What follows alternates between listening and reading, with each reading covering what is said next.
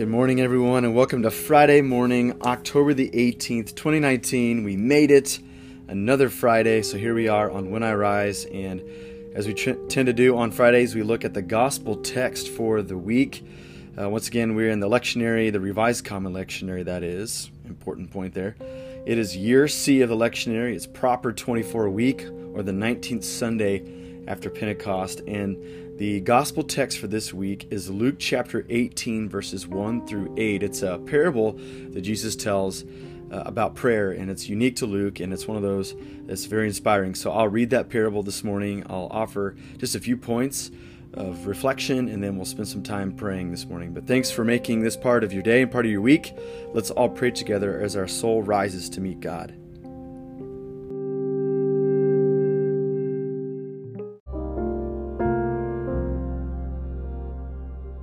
Luke 18, verses 1 through 8.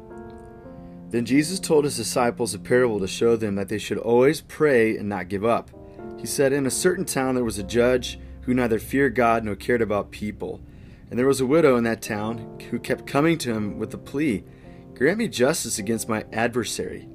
For some time he refused, but finally he said to himself, Even though I don't fear God or care about men, yet because this widow keeps bothering me, I will see that she gets justice so that she won't eventually wear me out with all of her coming. And the Lord said, Listen to what the unjust judge says. And will not God bring about justice for his chosen ones who cry out to him day and night? Will he keep putting them off? I tell you, he will see that they get justice and quickly. However, when the Son of Man comes, will he find faith on the earth?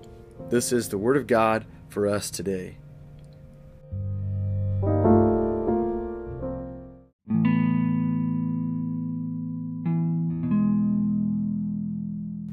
Let me offer just a couple thoughts on Luke 18 before we turn to a time of prayer.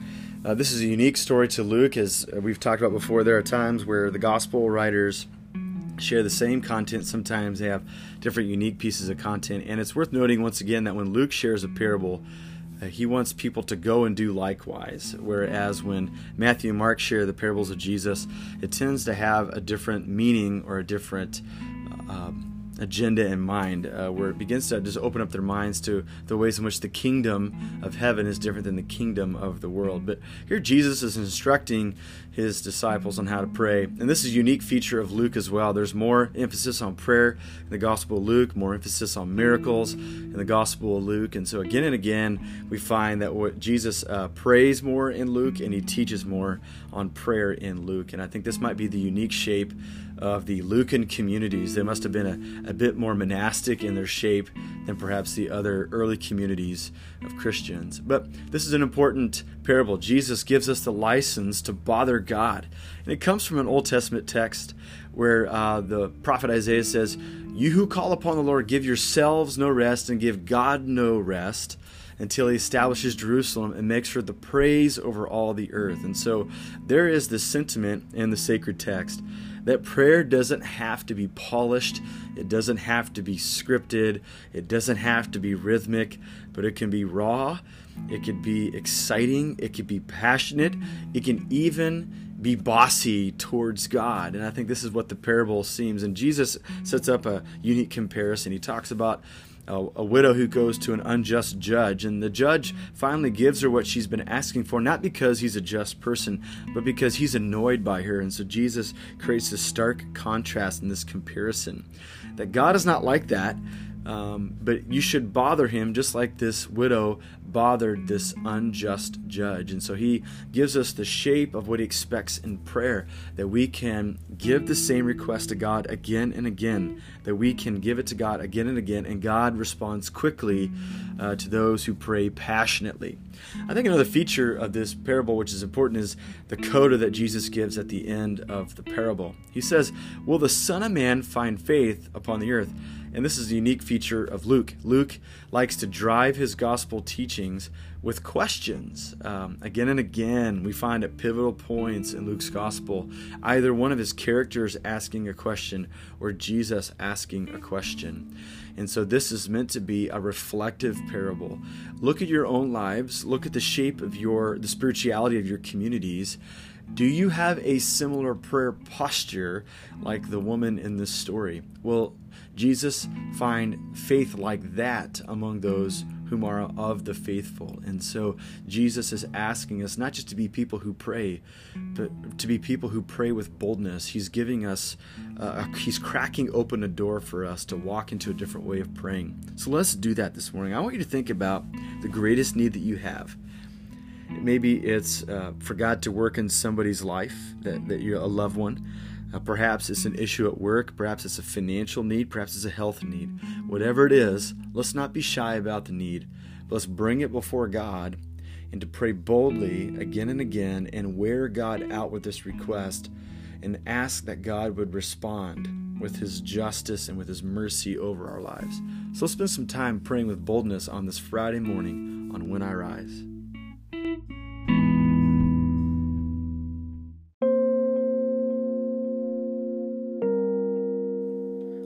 Lord, God, we thank you for this moment that we have in prayer. We thank you. This is so crazy to consider that we are finite human beings. We're prone to wonder and we're prone to faults and we're prone uh, not to have faithfulness or boldness in our faith. And you are the Holy God. You're the Infinite One. You know the end from the very beginning, and you don't need our requests brought to you but still, you set up this relationship with us, this quantum entanglement where we can bring our needs to you and you respond and you lead us and you inspire us to pray. So, God, we are grateful for this moment. We're grateful that we get the chance to come before the Holy God and to share our thoughts, share our deepest needs and hurts, and that we could seek your face and that we could pray until something happens. You tell us in this passage to pray and to not give up. And so, God, this morning, we bring our deepest need to you this morning. And we thank you that you give us the license to wear you out about it. We thank you that the Old Testament says that those of us who call upon the Lord, that we should give ourselves no rest and you no rest until you respond. We thank you for this image of this persistent widow who was up every single morning, perhaps, going before the judge, saying the same lines, the same case, bringing up the same, same lines of argumentation so that she could get justice because justice was denied. And she went again and again until it happened. And so, God, you give us this, this stunning invitation. Will you find faith like that when people come to me in prayer? So, God, we take that license this morning and we give ourselves no rest. We bring the same request to you again and again because we know that you're the faithful God. You're the generous and benevolent God. So, Lord, we pray for uh, faith to arise in our loved ones. God, we pray for our spouses or our kids or our grandkids or our siblings or our close friends who have no faith. God, we pray that you would intervene in this moment, that their hearts would be open, that their minds would be stirred with the things of God, and that they would seek your face this morning. God, we pray for financial needs. God, we thank you that you're the God who provides. And so, God, this day we don't, we're not ashamed to ask you to provide for our lives. And so, God, for those who are, their, their, their bills are stacking up and the finances are short this month, God, I pray that you would find unusual and thorough ways to cover needs this morning. I pray that we would see your miraculous hand provide for your people in Jesus' name. God, for those who have a he- healing need in their bodies, they've been to the doctor, they've got their diagnosis, they're not getting better. God, I pray this day that you would respond with healing in Jesus' name. God, I thank you that the word says again and again that these signs would follow believers, that we would lay hands upon the sick and they would recover. That Jesus went around doing good and healing all those who were under the oppression of the evil one that Jesus, you perform signs and wonders, that people got better when you prayed for them. And so, God, we pray for people. God, we ask that they would get better in Jesus' name. God, we ask that cancer would be cured. God, we ask that physical ailments, the things that are obstructing people's mobility and movement, that they would be straightened up and strengthened this morning in Jesus' name.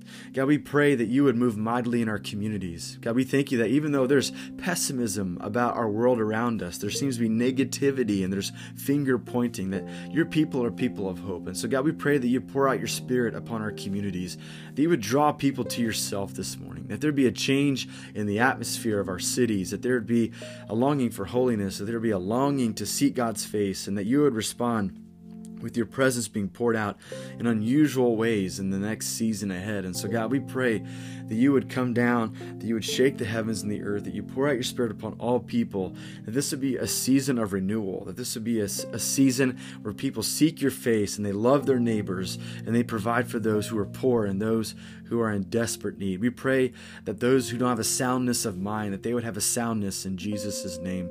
God, we pray for the unrest in the world around us that it'd be met with your peace and that your peace would get the last word during this season of life and the days ahead. So, God, we pray that you, that you would do only that you can do.